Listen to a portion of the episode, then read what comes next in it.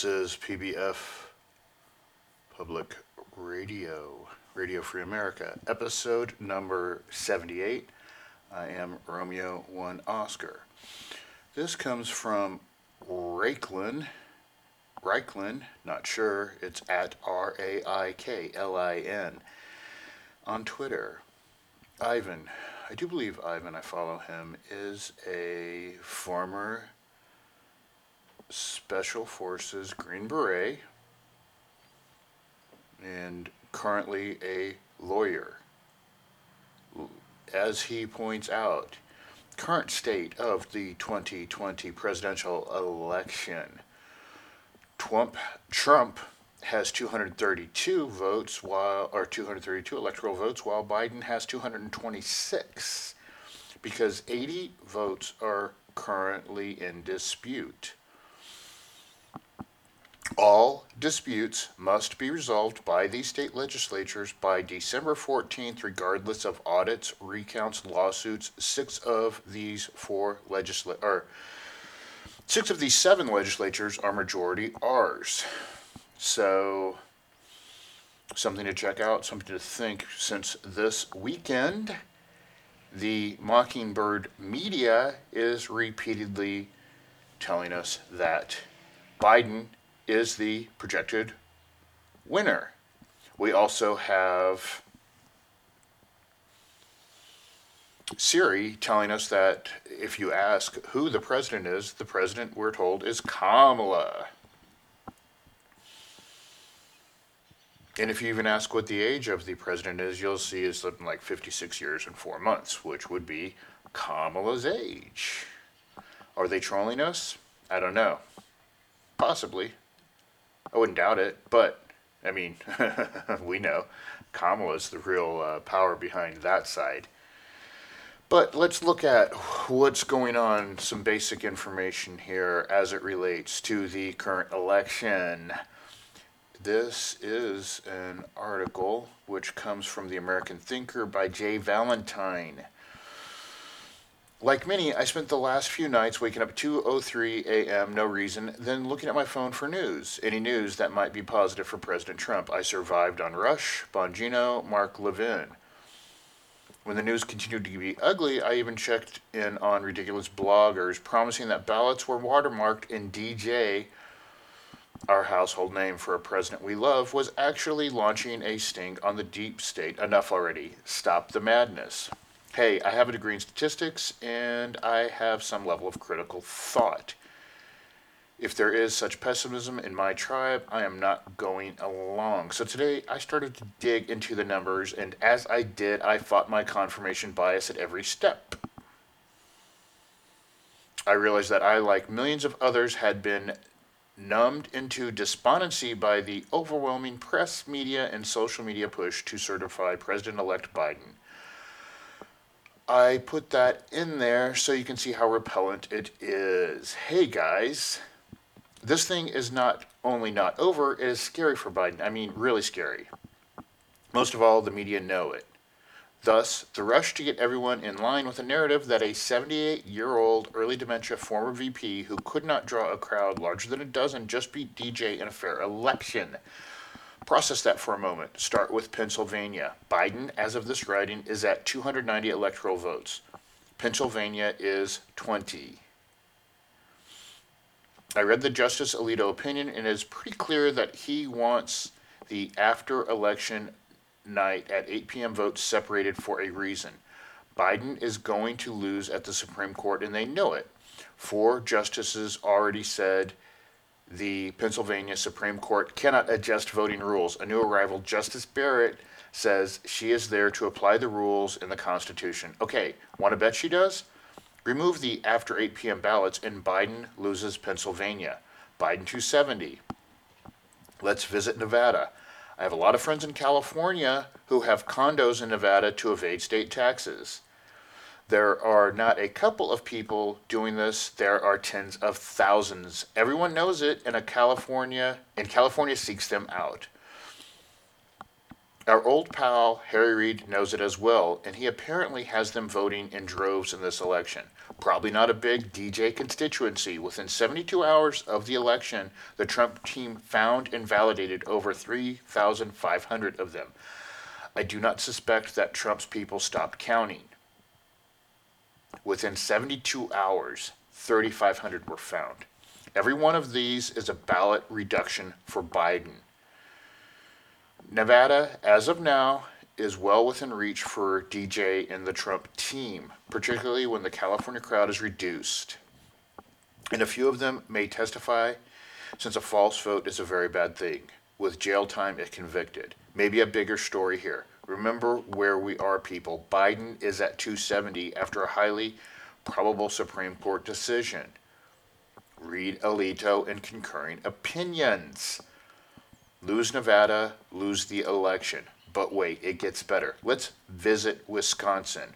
Right now, 2,000 votes in Uncle Joe's direction. Lots of stories out there, well below the Google fold. Yes, just remember, don't, don't search Google on any of this because it's going to tell you every single thing here is debunked. And there are way more Wisconsin votes than there are registered voters. Okay, maybe the dead can vote up there, probably a Midwest thing. Well, last night we found that Wisconsin election clerks were told and followed the direction to modify mail in ballots and fill in blanks where witnesses left out critical info. I am sure it was just a good customer service thing and they meant no harm. The problem is every ballot is now toast. There were thousands of such prima facie wrongful votes. Oops, Biden up 20,000. Now that number is in question. No more truckloads of votes coming in. So every DJ's team, every ballot DJ's team eliminates gets President elect Biden on step closer to former VP Biden who lives in a basement. Not good here. North Carolina, the one pretty much looks like as though it is over and DJ won it. Fox News is rumored to call it for Trump around April 2021. Probably around Alaska around the same time, huh? With its three votes. Remember where we are. Biden is probably going to lose Pennsylvania, so if he loses even one state, even one electoral college vote, ouch. Either DJ wins outright or it goes to the House, which means that DJ has four more years. We're not done yet. Michigan, oh yes, the land of the glitches in the voting machines. 6,000 votes for Trump given to Biden in one of 47 counties where that software is used.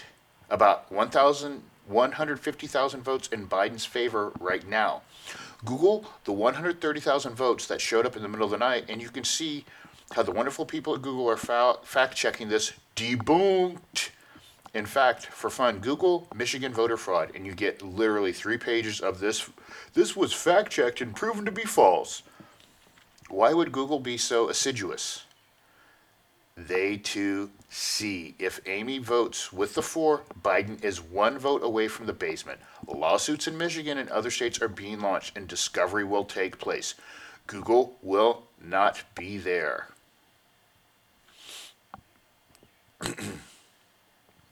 Voter fraud is kind of like larceny. A little okay. It is even kind of entertaining. Dead people have been voting for hundreds of years in Democrat cities. It is such a constant that one would think the Republican Party would consider a dead voter outreach program to get their share. But voter fraud on this scale is just not sustainable. It does not pass the common sense test. We have bloggers with lots of times in their hands going through voter rolls and showing that the person after person who voted in a swing state also fought in the Civil War or maybe War of 1812. It was funny at first, but the overwhelming number now goes beyond humor and rubs our faces in it. I think DJ has one, has to swing one state, actually one electoral vote. Not only is this not, thing not over, but the Biden team must be sweating bullets. Voter fraud at scale seems like a really cool idea until DJ went to the mattresses. Now that he is fighting it out one voter at a time with the Supreme Court likely to create the starting point at Biden 270, Biden has everything to lose.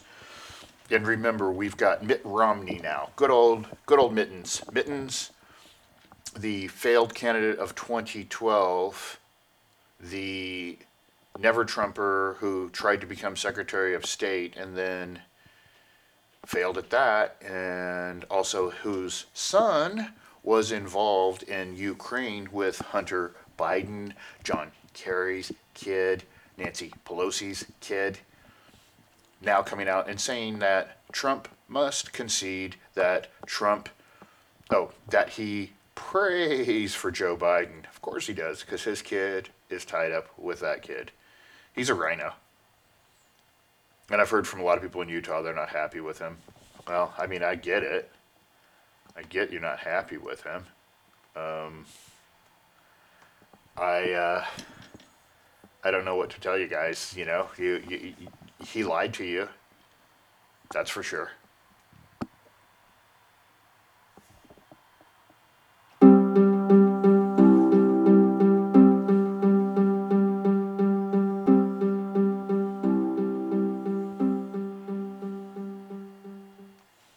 Quick update. I talked to you about Matt Braynard at Matt Braynard. This is the data guy that used to work for Trump. He's got more Trump people, former Trump people come on team. His Twitter is at Matt Braynard. He does a really good video last night, did a really good video where he broke down where he is at. This is a very important type of thing because he, he makes a very good point. Some of the things we're seeing, like the statistical anomalies, you know, the chances of these things are like 0.000000009% or something crazy, right? But the problem is there's still that 9, right? So it's still possible, you know, it's still possible for you to get struck by lightning while a shark is attacking you and simultaneously you win the Powerball. There is a possibility for all of those things to happen. It's just very highly unlikely. So you have to dig in and you have to get data. You have to get concrete evidence. And that's what he's looking for. One of the things that he's doing is looking at the ballots cast by voters flagged as moved. In Georgia, he has identified 138,221 individuals who cast ballots but had moved. In Pennsylvania, he has 24,475 voters marked as having requested and been mailed a ballot but not marked as having returned it. And it's about 250,000 and about 500,000 in Pennsylvania. He's got so far found 20 voters who cast ballots but are found dead based on name and full DOB match. Right now, we've got 20 in Georgia and 20 in Pennsylvania. So, what they're doing with this information is they're going to be going after state after state. They've looked at Georgia, they've looked at Pennsylvania, they're going to be looking at Wisconsin, Nevada, Arizona other places. They're raising money. Apparently, they've raised over $250,000 on GiveSendGo. They had raised 220,000 on um, oh, what do you call it? I'm sorry, uh, GoFundMe. Then GoFundMe shut them down, of course. And as we outlined, you have people that worked in the Obama administration and other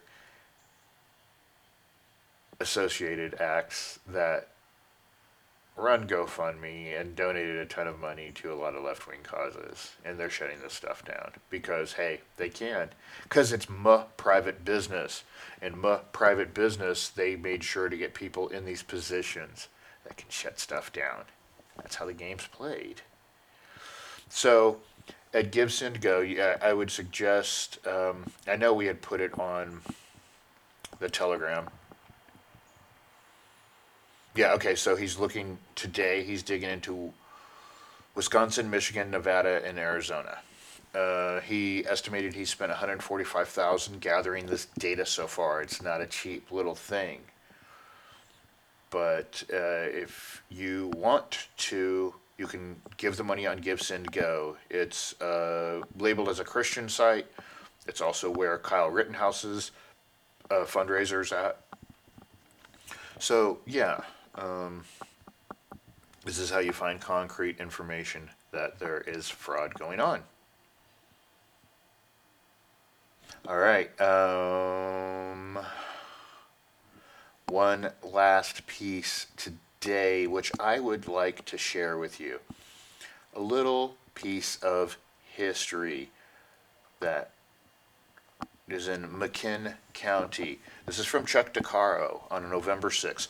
Reverberations of the McMinn County War Redux. Then, as now, the Democrat Party machine sought to absolutely unfairly control the process of a free government. They've been doing it for a long time, real long time. Just a year ago, I noted the House Intelligence Committee Adam Schiff, considered by many a despicable poltroon, a kind of love child of Barney Fife and Lucretia Borgia, had a political predecessor in an earlier incident in American history. Then, as now, the Democrat Party machine sought to absolutely and unfairly control the process of a free government. Given the currently statistically suspicious Joe Biden vote in Georgia, Wisconsin, Michigan, Pennsylvania, Nevada, it might well be worth repeating the piece of American history to the American Party in bloc. In 1936, Democrats were elected into office in Tennessee, and among them McMinn County Sheriff Paul Cantrell and his successor, Deputy Pat Mansfield. Cantrell and the Democrat Party machine became so entrenched in McMinn County that within a decade they controlled every government agency, the schools, and the local newspaper. GIs from McMinn County returned from World War II battles in the Pacific and Europe, where they had fought fascist tyranny with rifles and bayonets, now found themselves in the grips of a localized tyranny that controlled everything, especially the police. Like today's Democrat bigwigs, the sheriff did all he could to make his procedures absolutely secret so that no one could manifest the size and scope of the hijinks of his Democrat Party machine. The newly returned soldiers, sailors, airmen, and Marines found themselves under the thumb of this localized dictatorship in which the sheriff's deputies were paid under a fee system. More arrest meant more money. The returning GIs, many of whom were immediately fleeced by a system over which they had no control, formed the GI ticket and set about voting the sheriff out of office. When the election came in August 1946, the deputies seized all the ballot boxes and took them to the county jail for safekeeping. Much like the thinking of many Trump voters around the country, the GIs realized that something more than the normal parliamentary response was in order. So, whilst today, today's Trump voters are as yet armed with their smartphones as they try to ascertain the legitimacy of Tuesday's vote, the McMinn County GIs decided to seize the ballot boxes and count the votes the hard way. Upon seeing that the sheriff was attempting to do in the secrecy of his reinforced building full of armed deputies, the GIs took up arms quite literally Thompson submachine guns, M1 rifles, and shotguns. The combat veterans organized a siege of the jailhouse and demanded a public counting of the ballots. No one quite knows who fired the first shot, but a vigorous gunfight ensued. Under covering fire, a couple of brave veterans, apparently former combat engineers, rushed to the building and were busy placing demolition charges on the reinforced doors when deputies raised a white flag. In the end, nobody died, but at least 20 people were wounded. The sheriff, in fact, had been engaged in electoral fraud. When the ballots were counted in the light of day, it turned out the GIs had quite legally won the election. 21st century Democrats of the same mindset as those corrupt McMinn County cops might take note of the reaction of voters when secrecy and deceit are applied to public electoral processes. Or simply imagine the looks on the faces of haughty McMinn deputies as the ex GI sappers got ready to set off their demolition charges. Yes, indeed. A great story from history. So, history is always good to pay attention to. Can uh, teach us important lessons. This is Romeo 1 Oscar. This is Radio Free America. I am out.